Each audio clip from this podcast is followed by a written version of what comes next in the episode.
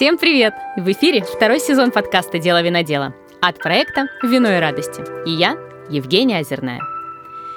Сегодня у меня в гостях не винодел, но человек, работающий бок о бок с российскими виноделами все 20 лет, пока развивалась отрасль. Анна Бучацкая, управляющий партнер бюро «Винные истории», автор и организатор статусного конкурса молодых виноделов «Молодая лоза», организатор многих значимых винных событий на юге, как для винолюбов, так и для виноделов. В прошлом организатор одной из самых значимых для виноделия ежегодных выставок «Винорус» в Краснодаре.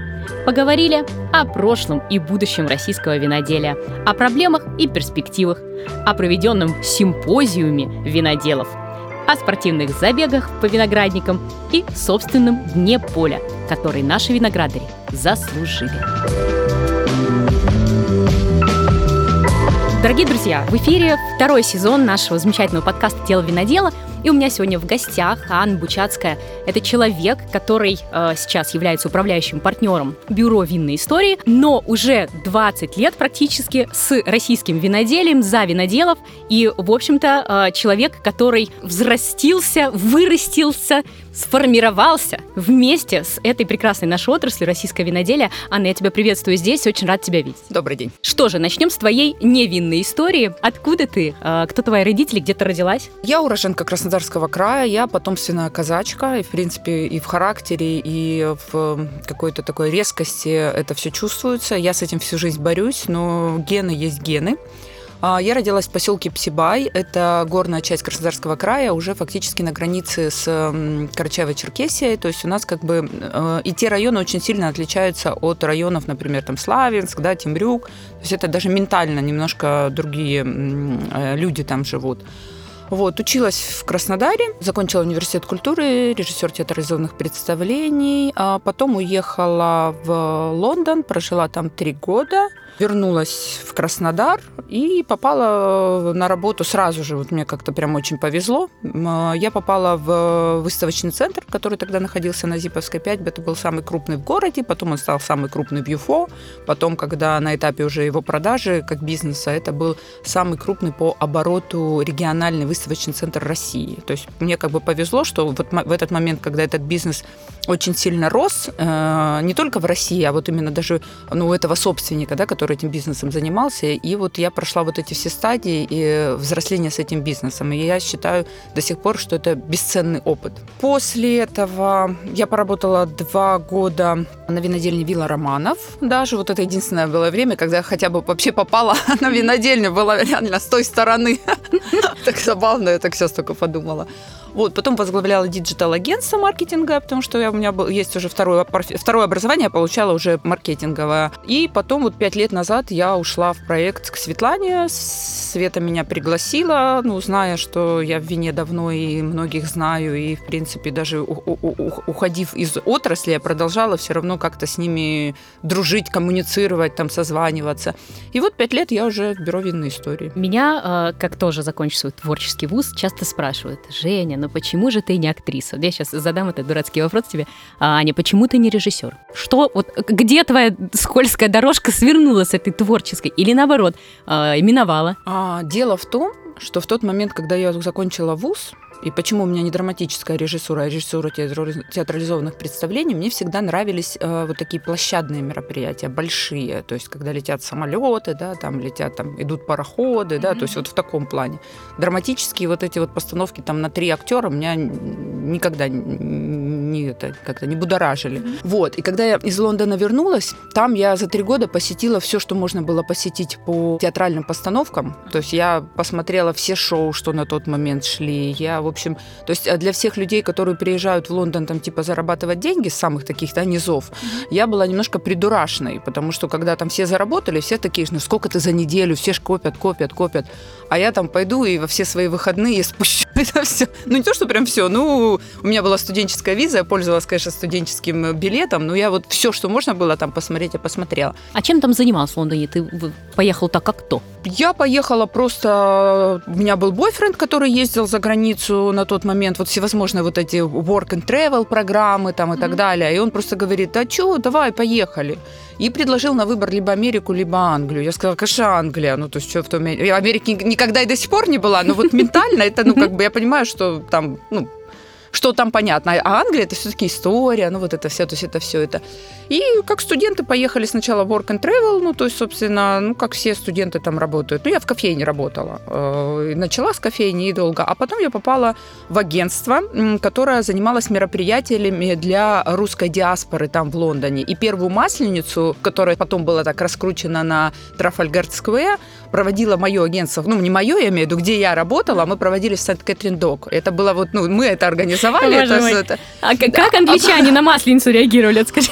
Ой, первый год это было очень смешно, потому что у нас уже стояла эта русская еда, там селедка, икра, там еще что-то, да, то есть, ну, как бы блины же эти бесконечные. И они мимо шли, прям было вот, они так вот непонятно было. То есть они уже к тому времени привыкли к китайскому Новому году, который там в, в Чайна-тауне э, регулярно китайская диаспора делает. Этот дракон бегает между зданий с ресторанами, но это отдельно. Я любила ходить, ну, как, как человек, любящий площадные мероприятия, я прям, конечно, каждый год с китайцами отмечала.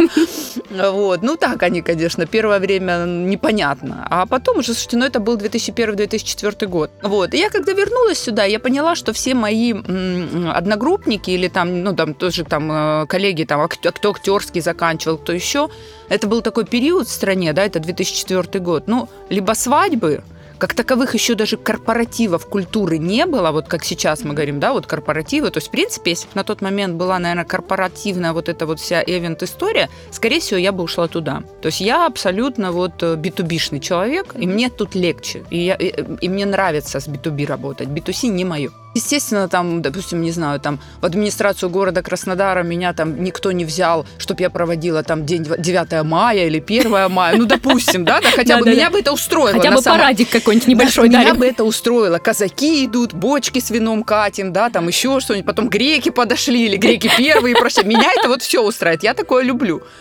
Но никто, естественно, меня там, знаете, без опыта работы никто никуда не ждал. Вот. И когда я попала в выставочный бизнес, на самом деле я поняла, что через несколько лет, когда я вообще осознала, где я и как работаю, потому что первые несколько лет ты так немножко выживание было такое. Очень похоже, потому что выставка большая, мы говорим о промышленной выставке, да, то есть э, что нас учили? Партитуры на свет писать, партитуры на звук. Ты пишешь ТЗ э, фотограф, ТЗ видео, ТЗ застройка, да, ты планируешь, как у тебя будет заезд техники, ты планируешь, ты все. И даже ты там планируешь, например, какой-то, я всегда на своих выставках делала какие-нибудь необычные открытия, чтобы не просто там ленточку перерезали, да, там пришел там зам, зам зама администрации города Краснодара, там сказал всем, как всем, вот у меня это всегда так, ну, это, это было неизбежно, но я всегда старалась все равно ну, там, вот он свою речь сказал, все, отлично, а теперь мы давайте что-нибудь бахнем, да, то есть вот мне это всегда важно было, то есть у меня были выставки, когда, например, там, вице-губернатор э, по сельскому хозяйству там говорил, что теперь выставка открыта, и одновременно в этот момент начинает сигналить вся техника, которая стоит в павильоне, например, да, или мы там делали, гости идут в конференц-зал, он после обеда, уже ноябрь же темновато, и мы фарами включали и прям полностью им проходку фарами отдавали. То есть мне всегда вот такое нравилось, и поэтому по факту я думаю, что они сильно ушла от того, чем бы я хотела заниматься. А сейчас, когда я работаю в бюро винной истории, ну, мне кажется, я принципе прямой своей деятельностью во многом занимаюсь. Современному российскому виноделию в том виде, в котором мы его любим, ценим, в этом году 20 лет. В следующем году примерно столько же лет ровно столько же, ты уже в этой индустрии, и российское виноделие выросло, условно, прямо на твоих глазах. Э, расскажи, пожалуйста, как оно отличается, да, что было там 20 лет назад, 10 лет назад, сейчас. Вот весь этот путь э, на твоих глазах прошел. Вот расскажи, как это было. Вы знаете, когда я попала в виноделие, я могу э, охарактеризовать тот период э, полной дезориентацией всех, потому что старые виноделы не могли жить на новых условиях, ну, я имею в виду каких-то состоявшихся, да, приходили э, новые бизнесмены, с новыми какими-то взглядами. Не было маркетинга и рекламы вообще. Все накопленные знания в отрасли рассыпались. Вот сейчас выросло поколение виноделов, которые знают, чего хотят. Я сейчас даже не про их личные амбиции, а они понимают, что они хотят произвести, да, э, как они хотят это произвести. Им сейчас не хватает э, ресурса э, временного, чаще всего на самом деле, даже не всегда денежного. Но мне кажется, в любой отрасли, которая э, очень бурно растет, если мы посмотрим, например, э, развитие там некоторых отраслей даже советского периода, да, то есть э, это нормальное состояние любой отрасли, которая э, находится в, в буме. Когда не хватает ресурса, не хватает, то есть у тебя все время рвется рубашка, потому что ты все время из нее растаешь, тебе нужна новая рубашка. Вот мне кажется, сейчас вот такая идет ситуация. И самое главное, вот я же говорю, вот самое главное, что наши виноделы теперь понимают, что они хотят. Самое главное для меня сейчас отличительный момент. Э, сейчас вот несколько отраслевых конференций было, мы обсуждали там с виноделами, все это. 10 а, лет назад, вот если там говорить, ну, условно возьмем 10 лет назад, в отрасль приходили и собственники, и сами виноделы, они как говорили, а вот его берут главным виноделом, да, куда-то, не знаю, там вот на новые 100 гектар, который собственник сейчас посадит или посадил, и каждый говорил, я сделаю великий рислинг, я сделаю там самый офигенный пино-нуар, да, и я там, не знаю, там у меня будет классическая игристая, которая, ну вот, не знаю, там вот, самая лучшая игристая, да. И как сейчас все говорят о том, что надо понять, что там за почва, подойдет ли этот подвой, и если там рислингу не климатит, и ладно с этим рислингом. Пусть там лучше хорошо получается, не знаю, там савиньон, да, или там хорошо получается, не знаю, там, ну, неважно, шардоне, да, то есть вы понимаете, за 10 лет мы прошли такой быстрый путь, как там условно э, другим европейским странам, на это понадобилось э, ну, для этого осознания огромное количество времени. Понятно, что тут мы всегда, я всегда наших виноделов сравниваю в чем-то с китайцами, да, что китайцы, они очень многие вещи копируют, а потом у них даже иногда и лучше получается, да, и они быстрее реагируют, быстрее, то есть они, вот, но это изначально все равно очень много копирования. Так вот, мне кажется, у нас в стране вот похоже с этой китайской ситуацией. Мы быстро учимся, быстро копируем, но виноделы это же такие созидательные люди. Вот после копирования по-любому наступает период созидания. Просто вот это копирование нам нужно было для того, чтобы быстро пройти этот путь. Ну, потому что, представьте, если бы они не 20 лет, а 100 лет к этому всему шли. Ну, зачем? Мы бы до сих пор не пили хорошее вино. Российское виноделие очень часто ругают, кроме всего прочего, за вот как раз отсутствие этой самой многовековой истории. Вот ваше бюро «Винные истории» очень часто проводит а, мероприятия такие с исторической направленности. Давай просветим э, немножко. Вот мы еще в нашем подкасте не говорили об истории российского виноделия. Сейчас на фестивале же лекция как раз была по гастрономии и, ну, в том числе по истории этого всего. И нужно понимать, бренд не может быть без времени. Бренд формируется только когда есть время. И как бы мы там не хихикали над Аэрофлотом, но это бренд, потому что он уже отпечатан у многих поколений просто вот, ну, ассоциативно. И даже новые там поколения, которые растет, да, вот мы там на, на своих детей смотрим, все, они четко понимают, даже если ни разу этим аэрофлотом не летали, они знают, что такое аэрофлот.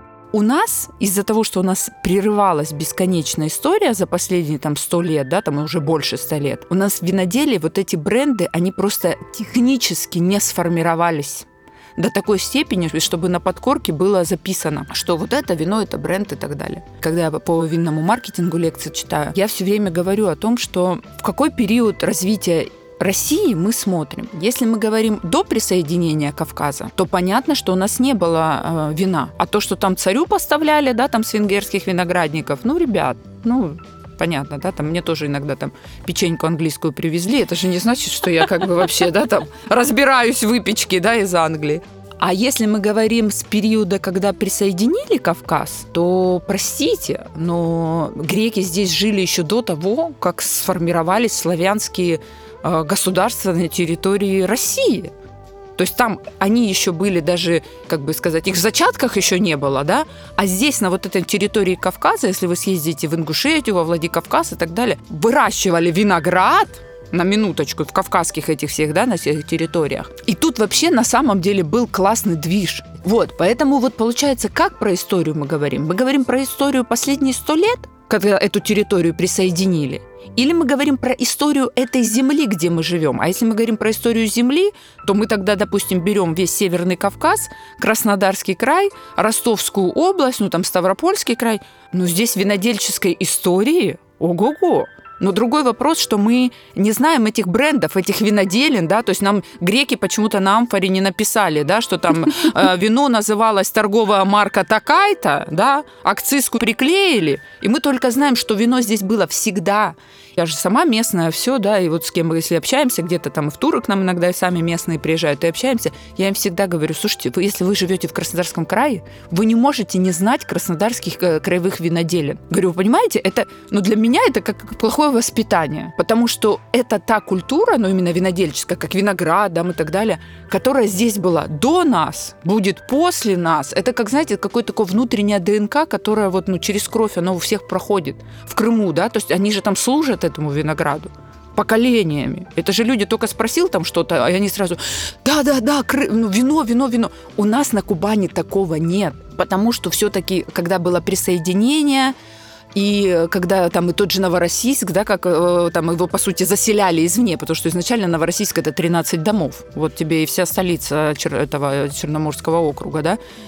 И вот почему я думаю, это мое долгий спич, но мое мнение, что у нас как-то большинство россиян говорят, а что, у нас еще вино есть? С одной стороны, они имеют на это право, потому что юга у нас вот столечко маленькая, да, а основной России, ну вот этой вот Сибирью, Уралом, да, там с там, Дальним Востоком, ну ее объективно больше.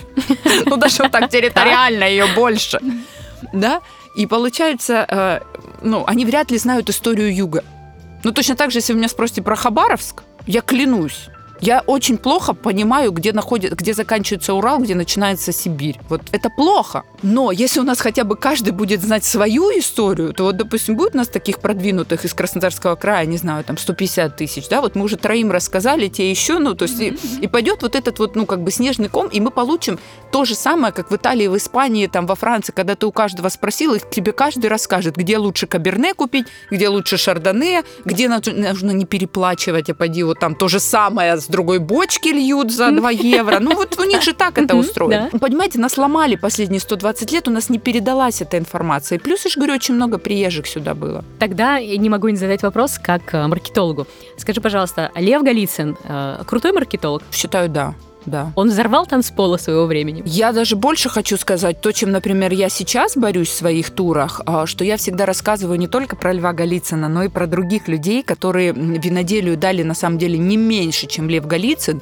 но с исторической стороны они а, абсолютно потеряны. Ну, то есть как бы а, тот же Пенчел, да, тот же Гайдук, да, то есть тот же Пеленко. То есть вот эти люди, они как бы, знаете, как будто не жили никогда. А Голицын наше все. То есть и это же тоже шлейф его как маркетолога. Вы да, понимаете? Да. Вот так вот пропечатать всем через поколение, что есть Лев Голицын и все, и больше никого. Конечно, он был крутой маркетолог. Я когда а, прочитала а, про коронационное а, шампанское, да, его игристое, соответственно, когда его подавали Николаю II на стол, на коронацию, оно же не называлось коронационным. Оно называлось, ну вот как там, купаж там какой-то, да, ну там не купаж, а, ну, было у него там, там типа 48, например, или там купаж 32, да. А уже после того, как коронация прошла, он назвал его коронационным. Но он Но крут реально это был. Это круто! Это же круто! А потом, если вы почитаете, допустим, про у нас же в стране была Нижегородская выставка, Нижегородская, на которой смотрины были, да, всех товаров, там и текстили, и чашки, миски, вино, сыр, там, ну, все, что можно было, да. И по факту Нижегородская выставка, во-первых, там у них было две цели. Первая, это было, отбирались поставщики э, царского двора туда, через нее только можно было выйти, да, и стать, вот, допустим, вот как мы с Хака по факту, они же тоже через это, и Абрау Дерсо, то есть, ну, как бы все через это проходили. Вот. А второй момент, это был такой отборочный тур для всемирных выставок, которые проходили, да, там, ну, понятно, в, в разных городах, э, ну, чаще всего Франции, но в том числе и Чикаго, ну, много городов. И на одной из выставок, вот я сейчас не помню год какой, чтобы не соврать вам, да, чтобы я гуманитарий с датами не так сильно. Он построил на выставке, как бы мы сейчас сказали, выставочный стенд в виде грота, который повторял его грот, который у него там расположен. Естественно, нет фотографий, есть только описание. Причем описание есть, ну вот я читала эти все вещи, да, что а, ну, типа там э, э, люди с выставки приходили, тогда же модно было записывать, да, там себе вот в эти блокнотички, да, что там, как ты день провел, да, там как бы да, поговорите. Да, да. Ну, Фейсбука не было. Да, Фейсбука не было, а фиксировать хотелось. И спасибо им, что они это фиксировали. И вот они говорят, что вот Лев Голицын там сделал этот грот, и типа там, и когда к нему туда попадаешь, он почует так, что типа там э, невозможно, ну, заставляет выпить все, что, ну, вот он привез там, не знаю, 20 сортов вина, вот ты должен 20 выпить. Ну, и как бы понимать, что люди оттуда, и люди такие, что типа, не дай бог только к Голицыну не попасть, потому что оттуда только можно как бы уже все, да, то есть как бы ты выползаешь от Голицына. Ну, красавчик. Но из грот этот создать, понимаете, я думаю о том, что это даже сейчас, с позиции, вот мы бы с вами выставку делали, да, и мы такие раз и сделали э, нового света в виде грота. Ну, это даже сейчас круто. А он в тысячу, там, ну, допустим, 1890-х годах это сделал. А уже с новыми технологиями какой а бы грот техно... получился. Вообще, вообще. Поэтому с позиции маркетинга он ну, однозначно, да. Да, из позиции, а я всегда говорю, что какой классный руководитель проекта, да, сколько заводов он по факту построил, там, он разработал, как у Массандры должно куда линии, как подвалы копать, да, там, как бы солнечную долину, а Брау-Дюрсо, ведь тоже все говорят, вот Лев Голицын чуть ли не основатель Абрау-Дюрсо, да, Абрау-Дюрсо существовало уже много лет, прежде чем Голицын пришел, но как руководитель проекта, который построил винодельню и позволил нарастить мощности, ну, естественно, тут я даже ну, не отбираю его славу. Еще у него было, соответственно, что в Бессарабии, еще было в Грузии. Это же все вот, ну, по сути, вот он, представьте, такой руководитель проекта. Без интернета, без факса, на лошадях. Самолетов не было. Как он умудрялся туда съездить, туда съездить и как-то вообще работу вот эту вот контролировать? Я, честно сказать, когда об этом думаю, я всегда, мне кажется, что я как это не дорабатываю для отрасли, потому что Голицын без этого всего сделал больше, чем мы тут что-то пытаемся, пытаемся оставить след в истории. Ну, как бы сложно. Зеленый свет Голицыну, как утверждают многие издания, э, дал император Александр III, который, собственно, и начал бороться, ну, как бы с импортозамещением. То есть не бороться, а наоборот, ориентироваться на импортозамещение. Сейчас происходит то же самое. Мы ходим по кругу.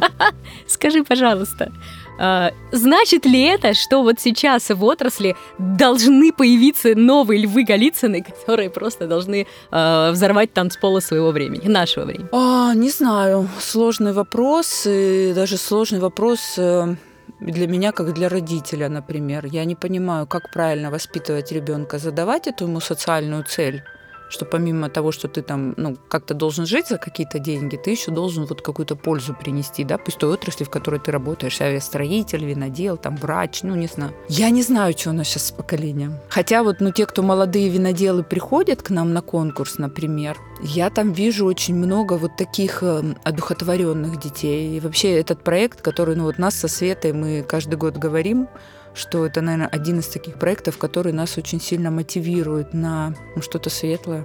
Но э, выстоят ли они, не сломаются ли, потому что профессия сейчас, и на мой взгляд это очень плохо, она слишком стала романтичная, ее чересчур, э, как это вот окрасили в какое-то такое, вот, знаете, убрали слово «похота» и заменили на, не знаю, там, «твори, созидай, порхай над виноградником».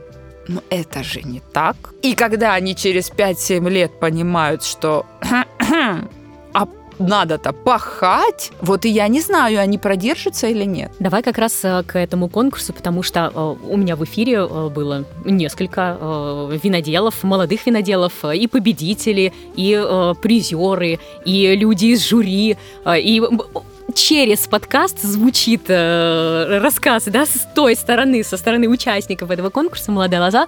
Э, и, а до этого еще какой был конкурс молодых виноделов? До этого там такая же история, что я когда работала в выставочном бизнесе, Изначально этот конкурс вообще моя э, идея. То есть я работала на выставочном центре, у меня была выставка «Винорус», и там был дегустационный конкурс «Южная Россия», поэтому иногда перекликается. Там тоже был просто конкурс молодого винодела, но он был без названия. Здесь мы назвали «Молодая лоза», ну, чтобы какой-то, ну, брендинг, да, как бы, ну, не брендинг, а название было.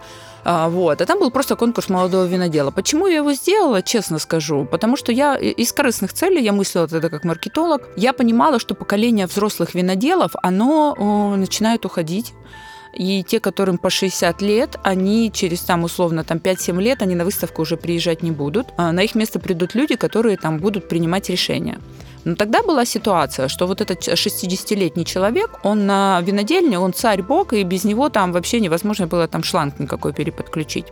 И вот этих там, условно, 30-летних тогда, которых даже мы сейчас знаем, их никто не видел, не знал, как их зовут, это были вообще призраки. Ну, то есть, потому что крупные хозяйства, тогда еще не было там имения Сикоры или там, не знаю, да, там каких-нибудь, ну, вот там винотерия, там винодельная не Вот таких маленьких еще не было. Тогда первый маленький проект, это, наверное, вот Левкадийский, только, только он там 2007-2008, по-моему, начинался. И я подумала, что надо сделать конкурс молодых виноделов, и пока мы на конкурсе будем с ними играться, плясать, там вот, ну, что-то им проводить, они за это время подрастут, угу. они привыкнут к моей выставке, что раз в год они сюда приезжают, и когда они станут какими-то хорошими виноделами, они будут просто все равно ко мне приезжать. Ну, не лично ко мне, да, то есть я не мыслила как этот. Вот была такая идея. Денег мне не дали, а мне собственник сказал, что первый год, когда я притащилась с этой идеей к нему, говорю, это же будет круто, круто. И мне почему-то тогда хотелось, что надо выбирать винодела а, девочку, винодела мальчику. Ну, типа, как молодой король и король. Ну, короче, ну, тут, ну, слушайте, ну, красиво, романтично. Ну, вы, вы должны понимать, что мне на тот момент тоже было, типа, лет 27, понимаете? Я как бы, ну, я вот так это видела. Ребята, которые приезжали на конкурс участвовать, они, на самом деле, некоторые были моими ровесниками, да, то есть тот же Шамиль Алиев, который Дербенскую винодельческую компанию сейчас винодел возглавляет, он победил на самом первом конкурсе, был королем, и еще у него была королева девочка, девочку не помню. Шамиля трудно забыть, естественно. Вот. И награда у них была, мы какую-то статуэтку подарили, и а, то, что мы их пригласили на банкет. Вот этот, который винодельческий, когда все мэтры, все. И я вам хочу сказать, мне потом Шамиль рассказывал, говорит, что, ты знаешь, у меня даже этот банкет, это был таким шоком. Ну, потому что сейчас уже вот есть там молодой винодел, он там сделал какое-то свое вино, в Фейсбуке где-то написал, и вроде как-то все даже уже знают, а, тебя как, вот так зовут, да? А тогда это было по-другому. И я когда вот сейчас э, с нашими туристами со всеми общаюсь, я говорю, вы не понимаете, как все изменилось, вы даже себе не понимаете, вот как все было по-другому. Вот, и получается, что некоторые победители того конкурса, вот, который я тогда основала, потом на следующий год я уже подтянула каких-то партнеров, потому что мне собственник сказал, говорит, ты проводи, если это не будет требовать денег. Ну, я, соответственно, там кофе-брейк списала там с какой-то конференции, ну, там, да, там, там 90% туда, а вот 10% на печеньки сюда. То есть я там внутри своего бюджета все это пораспределяла, а потом уже на второй, третий год появились какие-то партнеры, которые там э, за границу сделали поездку. Вот, и получается, что есть победители того периода. А потом я когда к Свете пришла, и получается, что проект, когда я ушла из выставки, он э, заглох. Почему? Потому что он не генерил денег. Это был абсолютно как оленеводство у нас в стране, знаете, дотационное все время. Вот. И, естественно, кому он там нужен? Просто так. Это не потому, что там кто-то плохой. Не вот я к чему хочу говорить, что чтобы не получилось, что ты ушла, и вот нет, нет, не так. Это поменялась ситуация, поменялась конъюнктура, да, то есть там как бы, ну вот просто так сложилось. Я когда к Свете пришла, а, я позвонила э, в тот выставочную компанию и говорю, ну, по своим бывшим коллегам по факту, я говорю, вы будете конкурс молодых виноделов проводить? Они говорят, нет, кому он нужен? Деньги жрет, а как бы, а толку ноль. Ну, типа того. Я говорю, прекрасно. И мы, и мы просто со Светой говорю, Свет, давай начнем, говорю. Он абсолютно пиаровский для нас конкурс. То есть э, сейчас, правда, все равно там 2-3 компании есть, которые дают нам деньги, э, за которые мы можем там что-то на конкурс купить, да, там какие-то там, ну, там, ну, все равно расходы есть, слушайте, ну, ну расходы конечно, есть ну... всегда. Вот. И опять же, винодельни, да, которые э, сейчас приглашают и нас кормят хотя бы, например, да, то есть мы там как бы, потому что первые два года мы проводили, э, за, э, снимали за аренду, за деньги в аренду конференц-зал в Анапе и проводили просто вот, ну, абсолютно коммерчески, ну, в смысле, что платили за все, потому что нас ни одна винодельня, никто никуда нас э, не приглашал. Но когда ты именитый, и с тобой все хотят здороваться, это на самом деле приятно, это классно. Но когда тебе 21-22 года, мало кто с тобой ну, здоровается, ну, кроме твоих, да, с кем то политех вместе заканчивал или аграрный, да, или там, как симферопольцы говорят, аграрку. А Вот. Но мне кажется, это важно э, поддержать э, на этом периоде их как раз для того, чтобы в будущем, во-первых, а, они не бросили эту отрасль, потому что после города приехать в сельскую местность, ну, так себе удовольствие, да, они же учатся все в городских вузах, а потом там приедешь в поселок Сенной. Нет, я люблю поселок Сенной. Я люблю все места, где растет виноград, но... Но после города скучновато. Но после города там, скажем, то не разгуляться, да? те, кто даже с этого конкурса, вот у нас Влада, да, Мизып, там, там Мишка Цветков тоже, Альма Вэлиева, Ваня Захаров забыла сейчас, на какой он винодельне ушел, он тоже уже возглавляет отдельно свои виноградники. Их разобрали, звездочек. Поэтому я считаю, что что все правильно. Что нужно сделать молодому виноделу на этих конкурсах? И до какого возраста он молодой? А, он молодой, если прям пора возраст говорить, до 35 лет, но это в большей степени даже относится к девочкам, потому что они ходят в декрет. И если мы этот э, поставили бы там условно 27-28 лет, то у нас бы многие барышни просто ну, автоматически выпали бы.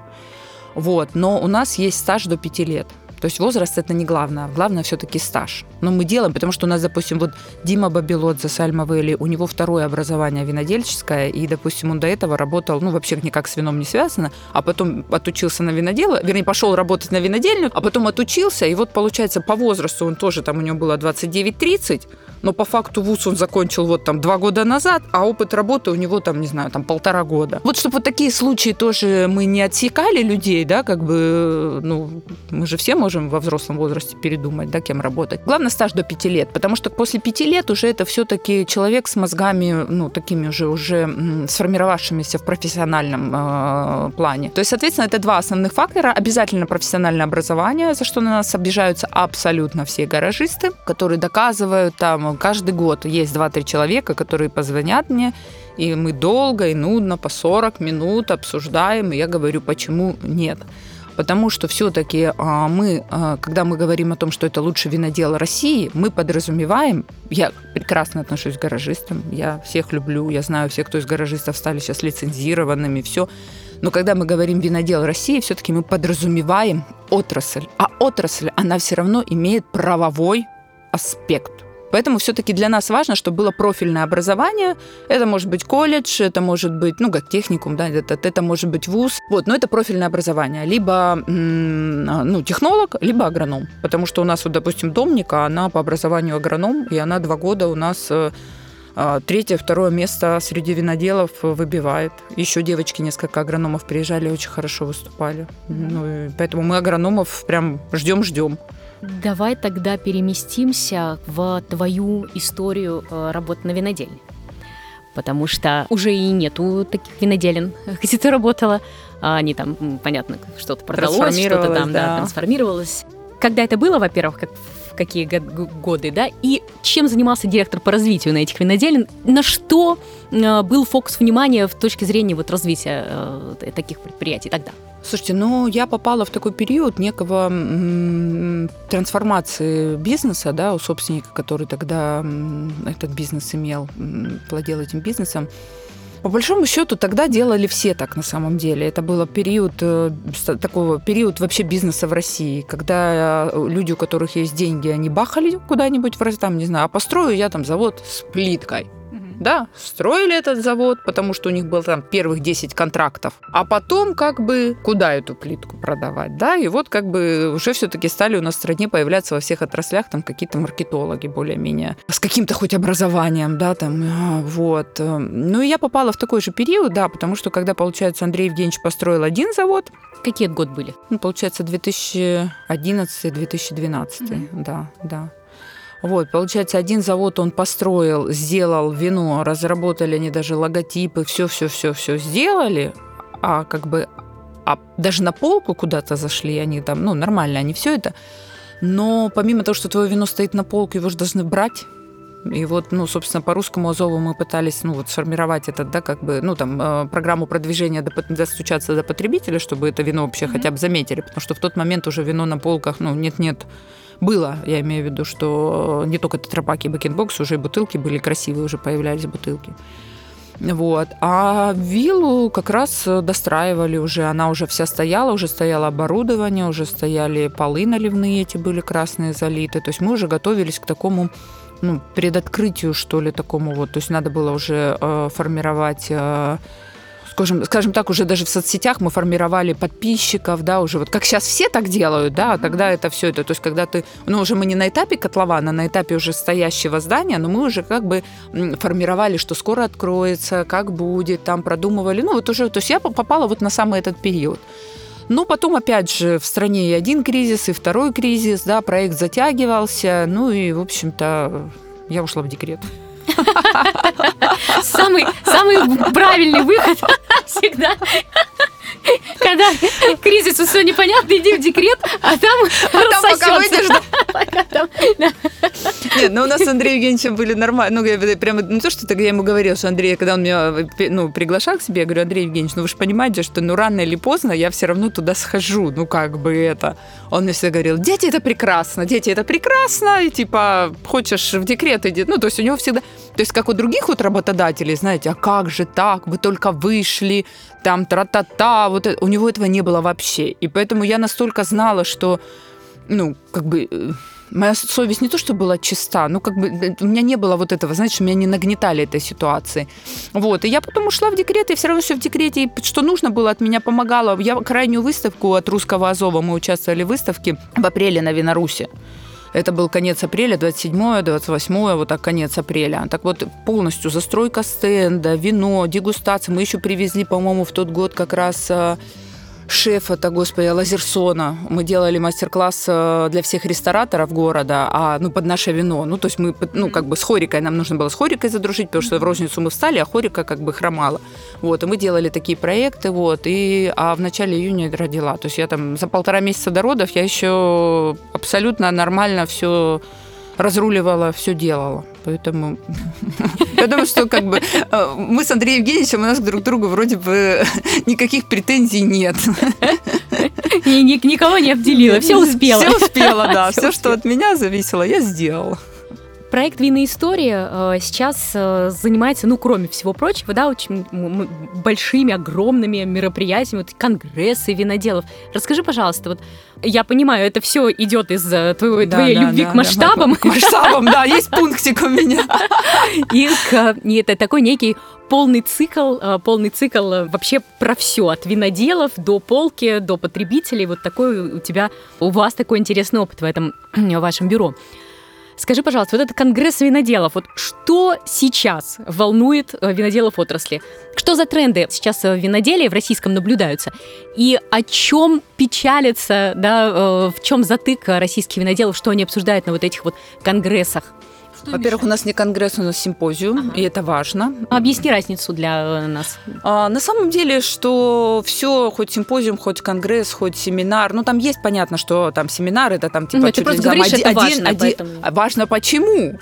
А, потому что мы назвались симпозиум, мы могли назваться конгрессом, мы могли назвать конференцией, тоже хорошее слово, но симпозиум это же греческое слово. Да-да-да, я поняла. И которое подразумевает длинные дискуссии с вином.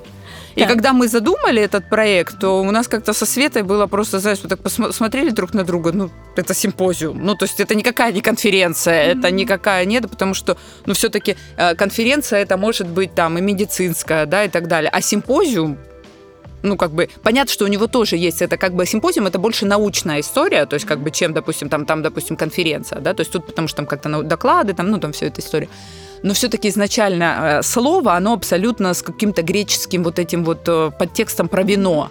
И поэтому мы такие, ну, типа, ну, логично же. Приедут виноделы, ну, как бы и симпозиум у всех. Вот. А второй момент, что да, проект изначально задумывался как э, проект, связанный с обсуждением вопроса технологий производства. То есть в любой отрасли, то есть хоть строительной, хоть там, я не знаю, там нефтегазовой, хоть, э, ну, неважно, любую отрасль мы возьмем, в стране должно быть несколько площадок.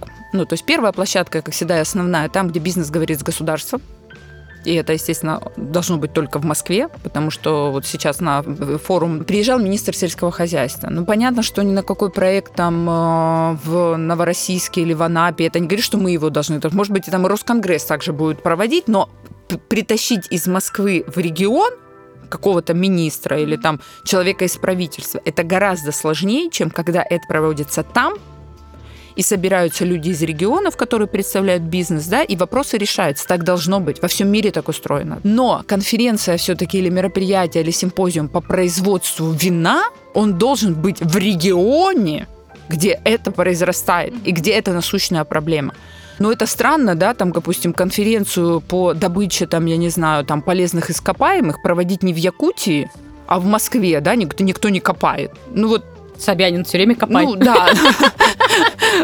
ну, ждем, когда он найдет, найдет эту жилу, да, там, с какими-нибудь полезными скопами. Я вот про что. И поэтому однозначно, почему даже не в Краснодаре? Потому что в Краснодаре тоже нет виноградников. Есть пробки, но нет виноградников. Я бы его на Тамане делала вообще симпозиум. Мне кажется, это идеальное место но там нет больших конференц-залов, э, и как бы, извините, поэтому Новороссийск. Основная тема, для чего это мероприятие было создано, это место, где мы говорим о технологии производства вина. Если говорить, что сейчас нас всех беспокоит, ну, два года мы говорим про климат, и это, не, ну, как бы, с одной стороны, мы слышим эту страшилку, не знаю, я еще в школе училась, уже тогда про климат говорили, да, а, а с другой стороны, сейчас это уже как бы, ну, прям сильно приближенная реальность. То есть мы говорим про климат и его последствия, в том числе о том, что в той же Франции сейчас уже разре, разрешили два гибрида, по-моему, два, если не ошибаюсь, садить, потому что последствия климата такие, что как бы они уже не могут некоторые сорта выпускать в том виде, как э, они выпускали раньше. Говорим о том, что э, у нас э, в России очень плохо с наукой в области виноделия, и как бы наука по факту ну, не сильно помогает виноделию, и очень важно как раз в этом случае, чтобы виноделы между собой делились какими-то опытами, иногда хорошими, иногда даже плохими, потому что плохой опыт, когда а, о нем знают, это тоже так же хорошо, потому что ты можешь не наступить на эти грабли. Наконец-то это тоже понимание пришло. Когда ты делишься и вот этими, это гораздо еще полезнее иногда, чем когда ты делишься успехом. Наука должна быть как рефери некая, да, то есть как бы с одной стороны рефери, а с другой стороны это те, кто нам как бы дают чего-то там, да, полезного, витаминку, да, она должна отрасли выдавать, что там мы такие, а, мы не знаем, как уменьшить размер пузырьков в игристом, мы хотим, чтобы она была там еще более мелкозернистое, да, там какое-нибудь, и наука говорит, вам надо вот так делать, а у нас нету никого, кто нам скажет. Поэтому, когда виноделы между собой общаются и друг другу, ну, всякие вот такие информацию, да, передают, ну, по факту, вот сейчас это мероприятие такое одно в стране. Больше про технологию никто не говорят. То есть есть целая отрасль, а, где нет ни одной технологической конференции. Ну, в принципе, то же самое, что и с Днем поля, который мы сделали в этом году. Та же самая история же. Есть День поля в стране по кукурузе, по подсолнечнику, по картошке. Но не было Дня поля по винограду. Расскажи про День поля. Вообще вы часто оказываетесь на передовой, как бы на острие какой-то такой потребности. Я думаю, что это тоже, а, ну, и, и, и опыт, и э, то, что у вас такой вот наметанный глаз уже на, на реальные проблемы отрасли, потому что, конечно, все, э, все э, далеко, и все, все модные ребята, э, которые там, да, могут что-то такое изи нам сделать, вот. А вы просто делаете реальное, реальное дело. Расскажи про этот, э, про этот день поля. Я читала, что тоже там не обошлось без твоих масштабных задумок, какие-то парад тракторов или как-то все ехало, да, что-то там... куда-то лилось. Не, Расскажи. Ну, я же, когда работала в выставочном бизнесе, я возглавляла выставку Юкагра. А это одна из э, лучших выставок у нас в стране. Вот, это, конечно, командная работа, это не потому, что там, там, ну, я же говорю, что я там и я. Но просто получается, что я возглавляла ее там почти 10 лет, и за эти 10 лет я посетила огромное количество дней полей. Любых. Я же говорю, что от свеклы самый ужасный подсолнечник. День поля, он в августе, жара, и это вообще просто хочется там в этом же подсолнухе где-нибудь. Я никогда не была на празднике. Ой, не подсолнухе, день, день по кукурузе. Не я никогда не была на дне поля, мне даже интересно, как это проходит. Вот. Дни полей мне всегда нравились больше, чем просто выставка потому что там есть возможность для творчества. И там каждая компания, которая выставляется, она там отжигает прям, понимаете? Кто-то там соломой украсили, кто-то на тракторочке людей за водой возит, кто-то... То есть там каждая компания, чтобы выделиться, а, там прям креативит. Такой и... колхозный Burning Man. Да, нет, на самом деле, но там все очень прилично, там же и еда вкусная, и музыка играет. И для меня это всегда было, знаете, сродни какого-то такого сельского праздника вот э, День поля. И люди, которые работают в аграрной сфере, они же не такие, как, э, не знаю, как инженеры, например. То есть это, э, я вот с ними уже давно общаюсь, это другой тип мышления. Это просто другой тип мышления, они другие. И для них это понятней чем когда на выставку все чисто, чинно, знаете, какие-то коридоры, там надо в гардероб раздеться, а что в шапке ходить нельзя. Ну, то есть как бы у меня как-то с ними все сложилось. Вот когда на Юкагра была, вот мне вот как-то, не знаю, они меня приняли. И я ходила с этой мыслью, даже когда к Свете еще только попала, ну вот мы стали вместе работать, я уже тогда говорила, нам нужно делать День поля, нам нужно делать День поля.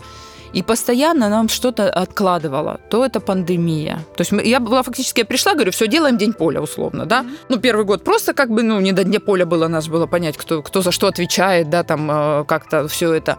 Потом началась пандемия, Потом началась, потом все, пандемия все ушла. Мы, соответственно, я за год, а, а это же крупные компании, это другой подготовка, это за месяц невозможно. Я почти за год провела переговоры со всеми европейскими компаниями, которые торгуют э, на рынке для виноградников и так далее. На январь месяц у меня фактически были все набраны, вообще все. И случается февраль, и эти все бренды уходят из России. И я звоню просто компаниям, и, ну, те, которые, допустим, не головной, а вот которые дистрибьюторы, торгующие, я им просто говорю, а у вас на складе что-нибудь осталось? То есть уже фиг с ним там завозят, не завозят. Ну, хотя бы в наличии в стране есть там трактор один хотя бы. И поэтому в тот год мы тоже сделали все очень так вот, ну, к симпозиуму присоединили, потому что там было там 5-6 компаний, которые сказали, что мы все равно хотим там, ну, там, вот это, это, это, давай, говорит, давай, пусть это будет какой-то вот полдня, ну, давай, да, то есть мы присоединились, то есть мы три года вот просто у нас вот, ну, это невозможно было. Но в этом году уже, как бы накипело, знаете, мы уже такие со Светой, матч состоится в любую погоду, будет пять участников, будут пять, то есть у нас был такой, то, знаете, мне очень нравится выражение, что в жизни нет ничего недостижимого, если ты не охренел до нужной степени. Ну, то есть только когда ты уже охреневаешь до нужной степени, так не бывает, чтобы ты уже это не сделал. То есть вот просто должна быть ну, определенная кондиция. Вот с Днем поля у нас в этом году со Светой было вот так. И что? Что, что получилось? Как а, получилось? Нет, Расскажи. ну получилось что? Классно, что компании нас поддержали. Многие, кто даже там ушел с рынка, трансформировался, там, ну, в общем, там у всех своя история, да а, они, во-первых, все поучаствовали. Ну, не то, что прям все-все. Ну, вот кто был в переговорах, они все, год прошел, они говорят, а, все нормально, там где-то можно что-то показывать, где-то нельзя. Ну, ну, это уже, знаете, мелочи, да. Это первое. А второе, что самое главное, а, ну тут с этим хотя бы все понятно, то есть мы, два, мы уже там три года с ними в переговорах, ну уже как бы, знаете, ну уже пора бы, да, то есть как бы уже дотанцевать эту историю. Ну, конечно, я очень благодарна нашим э, виноградарям, потому что то количество людей, которое приехало, мы рассчитывали на 300 человек, приехало почти 600. И, ну, не знаю, что, что, что на это сказать. Мы, у нас там посыпалась регистрация частично, у нас там... Ну, мы даже не, не везде были готовы к такому количеству, вот, скажем честно. Но это еще раз нам просто показало, что насколько этот проект нужен, потому что они потом звонили, писали мне, Свете, то есть всем там, кто кого-то знает из нашей команды, что говорит, мы приезжаем на большую выставку, надо обойти там все трактора, все комбайны, чтобы там найти вот такой маленький плуг. Ну, вы же понимаете, у нас мелкая техника для виноградарства, mm-hmm. да, у нас там междурядье полтора, там два метра, и этот плужок, он вот такой, да, или там, допустим, кабан с, 20, с 12-метровой жаткой, да, то есть вот он какой стоит, и вот этот наш плуг, вот этот вот, ну вот даже, или там наш, это, не знаю, маленький тракторочек, да, который на метр пятьдесят ездит, да, то есть там опять же там бюллер какой-нибудь стоит 560 лошадиных сил, и там если его брать, три, три наших трактора можно поставить. Ну, понимаете, мы в этом плане виноградарство, ну, такое, ну, там, или там четыре стенда с секаторами, да, ну, Пусиной, вот это вот все. Вот, и они говорят, вот мы приезжаем на какую-нибудь выставку, и вот надо обойти все, чтобы найти там где-то у меня вот там плужочек этот нужен мне. А тут мы приехали, а тут все для нас. Ну, типа, у них было вот, знаете, какое-то, что говорит, куда ни посмотрим, для нас. Хочешь шпалера, хочешь секатор, хочешь плуг, хочешь трактор.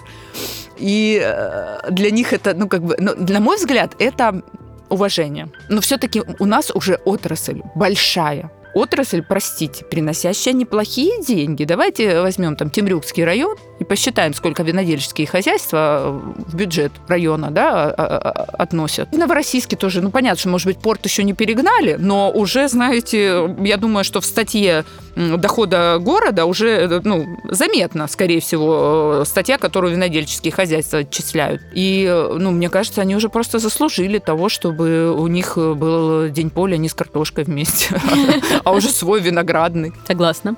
Перейдем к другим форматам, которыми вы тоже занимаетесь, и которые тоже в свое время были на острие а, популярности, а теперь э, все вас копируют и следуют вашему примеру, скажем так. Забеги по виноградникам.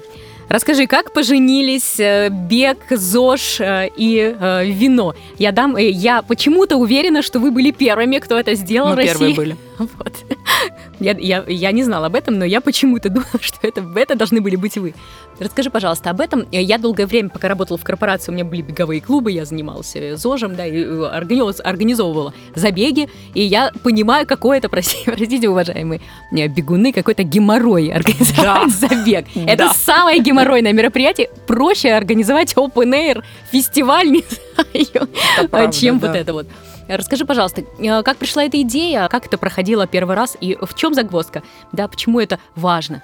Слушайте, ну вот если говорить про забег, вот если, допустим, говорить про конкурс молодых виноделов, там как бы нам все понятно. Ну, то есть это как бы, ну, некий, в том числе такой э, стратегическая цель нашего агентства, да, нам, нам нужен хороший, качественный пиар, это, я считаю, он этим ну, проектом абсолютно достигаем, да.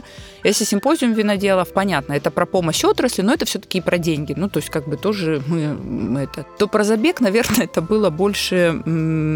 Ты сама бегаешь? Вот, я же о чем говорю. А, я бегать начала, да, и я к тому времени уже бегала, бегала, бегала. Вот, и э, я такой человек, который не любит бегать все время по одному и тому же месту. Ну, в какой-то момент это надоедает, да, я думаю, что всем понятно. И почему меня тоже много раз задавали, говорят, нафига ты в этих забегах участвуешь, что там полторы тысячи платишь или две тысячи? Я говорю, ну, потому что там забег, забегу рост. То есть вроде как ты меняешь, ну, некую картинку, хотя по факту, ну, вот объективно, ну, бежишь и бежишь, да, вот там еще, собственно, в наушниках, да, и там и смотришь, вот, ну, в принципе, вообще, я не знаю, как это устроено у бегунов, у меня нет, э, наверное, есть психологи, которые это объяснят. Вот. И я в какой-то момент, я же к Свете на проекты попала, и хожу-хожу, я стала гуглить. И я понимаю, что нет в стране забега. Я такая, Света, забега нет. Она говорит, ты что? Я говорю, давай побегаем по полю. Ну, сначала она поржала надо мной. Я к ней приставала, она прям, ну, смеялись мы с этого. А потом, ну, у меня же многие, со многими отношения старые, давние, с, все с тех времен. И я же такая предложила фанагории. Думаю, если, у меня был такой план, я предложу фанагории. Если они откажутся, я еще предложу тем. Ну, то есть такая, я предлагаю фанагории, они говорят, давай. Я такая, что, все, все, все, вот так, что ли, и все? Вот. Но они тоже а, э, поняли, что хорошая тема, потому что тогда а, понятно, что они вложились э, в, в само проведение, то есть, ну, я имею в виду, что там нужно было, да, там как бы и там и дорожки где-то сделать, делать, ну, там, и технически, там, питание обеспечить, да, там, оплачивали службу скорой помощи, пожарные, там, ну, вот, ну, то есть там понятно, что расходы-то есть и не маленькие. Но с учетом того, что приехало, вот я сейчас уже не помню, то ли э, люди, то ли 13, то ли 14 регионов, ну, то есть, как бы, да, целевиков, которые побегали по виноградникам и уехали, например, в Мурманск. Я помню, Мурманск, Архангельск были бегуны, которые туда уехали, говорят, а там в Тамане виноград. Ну, то есть, да, вот понимаете, это же как работает, да? Это раз. Во-вторых, то, что очень много вышло а, публикаций, даже National Geographic опубликовали и так далее. То есть в плане пиара а Фанагория сняла сливки прям шикарные. То есть поэтому кто сейчас забеги эти будет делать, понятно, что о них тоже будут писать, но вот такого, э, таких сливок уже, ну, это уже рядовая история, да, то есть это как Ну, бы... в этом году как минимум я вот припоминаю, ну, три, а про три я точно слышала. На самом деле, то, что у нас есть много разных забегов по виноградникам, это круто, потому что бежать по виноградникам, это, ну, это вообще удовольствие. Я больше хочу сказать, вот сейчас в октябре была в Дагестане, на виноградниках э, Дербентской винодельческой компании, и у них виноградники расположены прямо над Дербентом. То есть ты видишь весь город, и ты видишь Каспий, и ты как бы над этим всем паришь. Причем там, там, там нет обрыва, но там как-то так сделано, что ты вот не видишь вот так долго-долго город, а ты вот знаешь, как-то так виноградники-виноградники, а потом, видимо, ну как бы сильно такое пониж... ну, вниз уходит, да, как бы территория. И так вот ты видишь виноградники, и потом вот так вот раз город э, перед тобой и Каспий.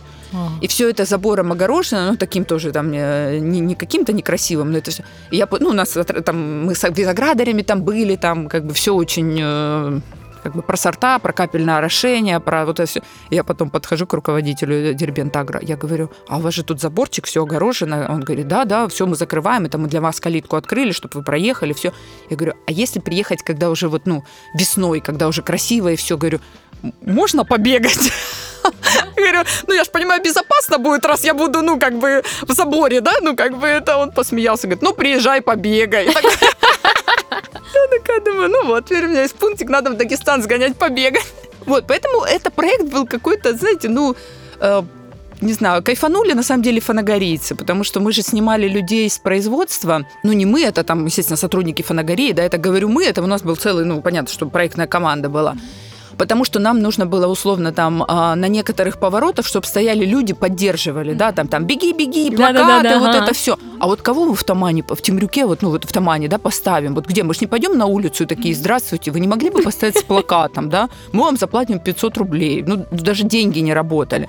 Мы в школу, а школа говорит, а у вас забег по виноградникам, а вы на финише наливаете, э, типа 18 плюс, команда Фанагории говорит, ну что, будем снимать с производства, да, то есть там кого-то с линии розлива. И вот мы их привезли, вахта привезла их в поле, и я им инструктаж проводила, я говорю, ребята, вы же должны понимать, что приехали люди с разных регионов, и сейчас по вашим лицам они будут, значит, эм, ну, как бы составлять свое мнение о компании Фанагория, ля-ля-ля, ну вот это все. Ну и они такие сидят, ну так, короче, их вообще моя речь, ну как бы вообще не воодушевляет. То есть вот такое состояние. А это 6 часов 6 утра, вы же понимали, да, у нас же забег с 8 был там и так далее. Чтобы не жарко. Чтобы не жарко же было, да. То есть я понимаю, что ну вообще как бы там, что ты тут несешь? Вот мы их расставили где-то с водой, где-то просто столы, где-то все это, где плакаты им выдали, значит, все. И потом уже там собираем их там в час дня или в два, автобус же также проехал, их собрал с этих мест. И они уже говорят, как хорошо, что мы поехали. Сейчас бы как дураки, говорит, сидели в том цеху, типа того. А тут, оказывается, и они сами заряди, зарядились вот это. Ну, бегуны, ну, ну, если вы сами бегаете, вы знаете, Забег что такое. очень, это очень всегда такое энергетическое. А мы же еще, знаешь, там напис, писали там такие плакаты. Во-первых, у нас везде стояли указатели моря. Угу. То есть ты бежишь, а у тебя указатель, стрелка, море там, море там. И бегуны нам сказали, ну вы, конечно... Гады. Гады, да. То есть мы к этому отнеслись, ну как, это был такой вот, знаете, ну просто степ в какой-то степени. И у нас плакаты такие же были. Зачем тебе это надо, знаешь, там, там до моря 600 метров, там, там и там. Вот так можно сократить, а там уже игристое. Ну и, соответственно, бегуны, а, ну когда ты бежишь первый круг, ты же вообще не знаешь, какие у тебя плакаты, да, естественно, бегуны все просто ржали от того, что там, ну вот вся вот эта вот вот написано. Ну, а эти-то видят, что смею. Ну, в общем, это такая синергия, когда все улыбаются, все смеются. Поэтому нет, этот забег был классный. А самое классное еще, знаете, Забег это, да, любовь моя. А мы же договорим, мы такие сидим, тоже думаем, ну вот обычно там на церемонии награждения или еще что-то, ну надо какую-то либо кавер-группу, да, либо вот, ну как-то люди в поле приехали, мы такие просто медали выдали, и ну и что, да, то есть, ну как бы нет какой-то этой. А мы такие, ну давайте с Краснодара какую-то кавер-группу привезем. Мы все такие понимаем, половину бегунов все равно будет из Краснодара. Ну и как бы, ну все тут плюс-минус там знают, да, какие-нибудь там у вас новороссийские группы, там Баксбани всякие там. Это, ну все, ну все это уже знаешь, те, же на манеже. И мы с Фанагорией. А, а у них тогда в пиаре работал Владимир Пукиш, а он в местном сельском клубе был ансамбль самодеятельности, и он там играл на скрипке. Так. Он э, ага. венгер э, по национальности. Ага. Вот. Ну, не то, что там регулярно. Ну, когда вот что-то это, он там тын-тын-тын. Он говорит, давайте поговорим, с, может, эти. И там просто такой вот... Э, Владимир был там самый молодой. Ну, и то ему Владимиру уже тоже как бы глубоко за 40, если не под 50 было на тот момент. А там в клубе, знаете, ну такие за 70, может 60. Причем э, тетушка на бас-гитаре играет такая тум-пум-пум-пум. Это очень смешно. И мы же такие пришли, а руководитель, наверное, такой ансамбля, он там лет 75, он такой прям совсем уважаемый человек. Мы же пришли в местный клуб на репетицию, ну не на репетицию, просто пришли, говорим, а вы не хотите вот так вот? Они такие, ну, да, там все это, ну, это поселок Синой, да, вот я же говорю, вы же были там, ну, там да, даже да, все, да. А, мы, а я говорю, только нам нужны все песни про бег. Они такие, в смысле? Я говорю, ну вот там, а все бегут, бегут, бегут, вот это все. Они такие, хорошо, мы подготовимся. Они отобрали все эти песни про бег. Понимаете, у них такая как это сказать, это, конечно, не кавер. И там по звучанию, по качеству понятно, что там какие-нибудь сейчас современные группы, там это. Но у них что-то среднее между м, аранжировкой казачьих песен, диска, потому что, ну, все все равно в три аккорда укладывается, и нет такой богатой, да, аранжировки, вот как, знаете, там прям это, там у каждого своя партия, там та-та-та. Ну, нет, конечно, ансамбль все-таки самодеятельный. И они вы, вы, вы, поют вот это там, а все бегут, бегут. Но они все, а мы, они просто отобрали все песни про бег, хоть которые хоть, хоть примерно, вот mm-hmm. хоть там про спорт, про бег. Вы не поверите, что творилось с людьми. Я имею в виду про бегунов. Танцевали даже те, они танцевали на жаре в 12 дня. Танцевали даже те, которые я видела, они перед этим в лазе лежали и это э, чуть не доходили, понимаете, от жары, от этого все. Потому что на это было невозможно смотреть. Это смешно, это, это ну, я не знаю как, это вот просто надо видеть. И потом нам многие писали в комментарии, что типа, забег прекрасен, но отдельное спасибо за группу, потому что это было, конечно. Ну вот, вот, э, мне кажется, как это сказать, эм, в виноделии много таких проектов. Это не потому, что мы как бюро винной истории, мы такие вот такие вот. Нет. Это, ну, вино это все равно про творчество. Не знаю. Ну, в общем, я про все, про все наши проекты со Светой я могу часами говорить, потому что каждый из них это отдельный, отдельный ребенок, отдельная любовь. Я планировала тебя спросить еще о миллионе ваших проектов, и их действительно очень много, они действительно классные. И если написано на афише, это делают винные истории, то можно с уверенностью сказать, что будет круто. Это мое, это мое личное мнение, да, действительно, Спасибо. я всегда, да, когда я вижу, я понимаю, что туда, туда точно надо идти. Давай а, немножко будем подгребать к финалу. Твои прогнозы твои прогнозы на будущее российского виноделия. Что нас ждет винолюбов в будущем? Слушайте, ну нас в будущем, не знаю, на сколько лет еще, но нас еще ждет сезон экспериментов. Это, знаете, я сравниваю сейчас вот виноделие с развитием ребенка. Когда ребенок только учится ходить, про современный период, да, чтобы не обиделись на меня мэтры, которые там в советский период, я знаю, что там, ну, тоже у нас очень хорошая история. И, кстати, очень неприятно, что советский период все так говорят, ну, там же там валовый виноград, и там вот так. Нет, слушайте, у нас было на самом деле очень много хороших проектов, где делалось хорошее вино. Просто у нас как-то модно под гребенку, знаете, ну, и всех вот так вот, там, и все бы что делали, неправда, это не так. Вот, а, это первое. А второе, то, что, ну, вот к вопросу, когда ребенок учится ходить, он становится на ноги, да, и не очень устойчиво себя чувствует. И его задача просто идти. Он не отвлекается на игрушки, он не отвлекается, не знаю, на что-то другое, потому что его задача просто не упасть. Ему нужно научиться держать равновесие. А когда он научился держать равновесие, что делает ребенок? Делает все. Хватает, бегает, да, там, мама только встала, он ей там уже, не знаю, там, печеньку подложил, да, на стул. Ну, то есть это уже, или там, не знаю, наконец-то он дотянулся до того, что там мама не выпускала, да, или папа, да, он теперь дошел до вазочки и нету вазочки, да. Ну, то есть это уже другой подход у ребенка, а, потому что он уверенно стоит на ногах. Вот мы сейчас, вот на этой стадии, когда мы уверенно встали на ноги, а теперь нам хочется попробовать свои силы. И у нас же вот сейчас все звездные виноделы, ну такие звездочки, да, я имею в виду звездные не в плане там зазнайства, они же сейчас, смотрите, 35-40 лет. Для винодела, винодел э, толковый, как бы реально сильно хороший, он не может быть 20-летний, потому что виноделие – это накопление опыта всегда, везде, во всем мире. Но для винодела, если это развивающийся винодел, а не такой, да, как это закостенелый уже, то 35-40 – это вообще на самом деле там фактически начало пути. Потому что все великие вина, как все хотят сделать великое вино, но невозможно сделать великое вино 30-летнему виноделу, простите. Ни теруара не знает, ни руку не набил, да, там, не накосячил пару лет. Вот. Вот сейчас у нас выросло поколение виноделов, которые будут теперь развиваться вот в, в какое-то качество, которое непонятно. То есть у нас сейчас период экспериментов. Это однозначно. Но самое классное, я думаю, вот это прям, ну мне так кажется, а, когда любой бизнес, неважно какой, да, там IT, а, не IT и так далее, создает что-то, что является новым, его очень трудно критиковать. Ну, допустим, не было такой технологии, а сейчас стало, да? И с чем сравнивать? Ну, условно, да, там а, проводной телефон и, ну, вот как у нас сейчас, да, телефон. Мы же уже не можем сравнивать это, хотя это все, ну, как бы для одной цели, да, для связи. И сейчас же в Европе везде, во всех трендах это написано, и Света на симпозиуме, на, там, на фестивале говорила – Сейчас везде идет мода на эксперименты. И на самом деле, с учетом того, что мы не оглядываемся на свои старые знания, потому что у нас они просто не сохранены, мы более свободны в своем творении. Нас ничего не сдерживает. Потому что у нас нету как такового вот этого фундамента. Но это, ну, это правда, да, то есть там, если французов брать и так далее, мы веками делали так, а сейчас климат поменялся, так уже нельзя, а как? И все равно, ну, моментально так люди устроены, человеки, как в целом. И у нас в виноделии сейчас нету этого. Я поэтому думаю, что возможно, ну, понятно, вся эта политическая ситуация, как там будет э, складываться, но в целом мы можем сейчас э, стать той страной, где будут самые, ну, скажем так, э, необычные эксперименты, которые могут потом быть как бы переложены, что ли. Вот мы сейчас на это способны. Я не знаю, получится это или нет, но у нас есть на это все шансы. Если мы перестанем бояться. Но мне кажется, сейчас опять поколение новых виноделов. А что, говорит, давайте сделаем оранж из цитронного гарача, давайте. То есть вот понимаете, о чем я говорю? Да, да, я полностью с тобой согласна. Кто должен судить оранж из цитронного гарача? Кто? Где-то есть технология, где-то запатентовано, что из этого нельзя делать, или наоборот, можно делать. Или понимаете, вот что мы делаем сейчас? Вот это интересно.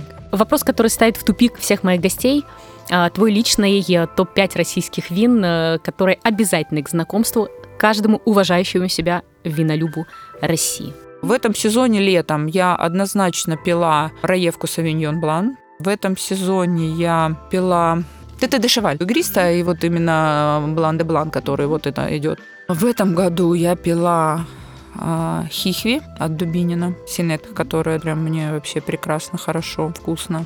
В этом году как ни странно, ну, мне тоже вот прям лето я провела, прям тоже это, я пила Абрау Дюрсо игристая, которая в черной бутылке. Вот эту акротофорку, которую они сделали по сортовому составу, такую же, как э, в классике. Не пробовали? Нет. Она не везде продается, но если где продается, я всем рекомендую. Прям от Абрау Дюрсо. Видите, вот прям... Я вообще черную этикетку не беру. Не этикетка, бутылка вся ага. черная. А, бутылка черная. Абрау Дюрсо и полностью вся черная бутылка. Она такая прям вот, э, ну прям черная, вот как черные бокалы для дегустации. У тебя просто черная бутылка от Абрау. Берем. Это акротофорка, но сортовой состав идет на, как на классику. И оно шикарное. Для этой цены акротофора вообще я если где вижу, я прям, если, если распродажа какая, то беру себе там 3-4 ящик на лето, вообще это прям на разрыв было. И э, в этом году, наверное, из того, кто мне тоже так, я красное вино как-то, ну, то есть я их э, дегустирую в плане как вот для профессиональной деятельности, ну, наверное, не так сильно, как это. Но мне в этом году, например, очень понравилось, эм, понравился Капфран от э, Дербенской винодельческой компании. Может, потому что он такой легкий, красный. А хотя вот, допустим, у Зуновых Саперавий, которая в стиле глю-глю тоже, ну, по технологии глю-глю я имею в виду, тоже мне вот прям зашло, и я на нем тоже как бы останавливалась какой-то выбор. Ну, наверное, как-то так. Ну, отлично. Я э, всегда говорю о том, что проще тянуть руку и знакомиться с чем-то, когда тебе кто-то это посоветовал, э, потому что я считаю, что вот российскому виноделю очень пока не хватает вот таких советчиков, таких хороших и правильных. Российскому виноделию не хватает времени отмыться от снобизма, потому что у нас был период, когда все, все вино в России продвигали сомелье, обученные по европейской школе. Я не говорю, что это плохо. Я как маркетолог тоже училась абсолютно по европейским стандартам. У нас не было других учебников. И была подача в ресторане, там приходит гость, там такой говорит, я люблю вот такой вот такой. Сомелье мог сказать, ну вы что, ну типа, можно тоже же пить только рислинг и только вот такой, да? То есть, понимаете, как бы а, сомелье и, и вот эти устои европейские, они висели над потребителем. А сейчас нашему виноделию и потребителю в том числе нужно объяснять на каждом углу. Стоит бутылка, по цене нравится, бери и пробуй не надо. Я, честно сказать, даже, ну, как бы рейтинги это хорошо, но когда ты уже начинаешь, там, знаете, как-то что-то в этом разбираться. А по большому счету, даже если ты не умеешь пить и не понимаешь в вине, просто бери и покупай. Возьми и запишись на дегустацию. Все. Слава богу, у нас сейчас все уже и сомелье, и винные гиды и так далее, все абсолютно уже земные стали. Когда тебя никто не осудит. Я не понимаю рислинг. Ну, не понимаешь, не пей наш Ардане. Все.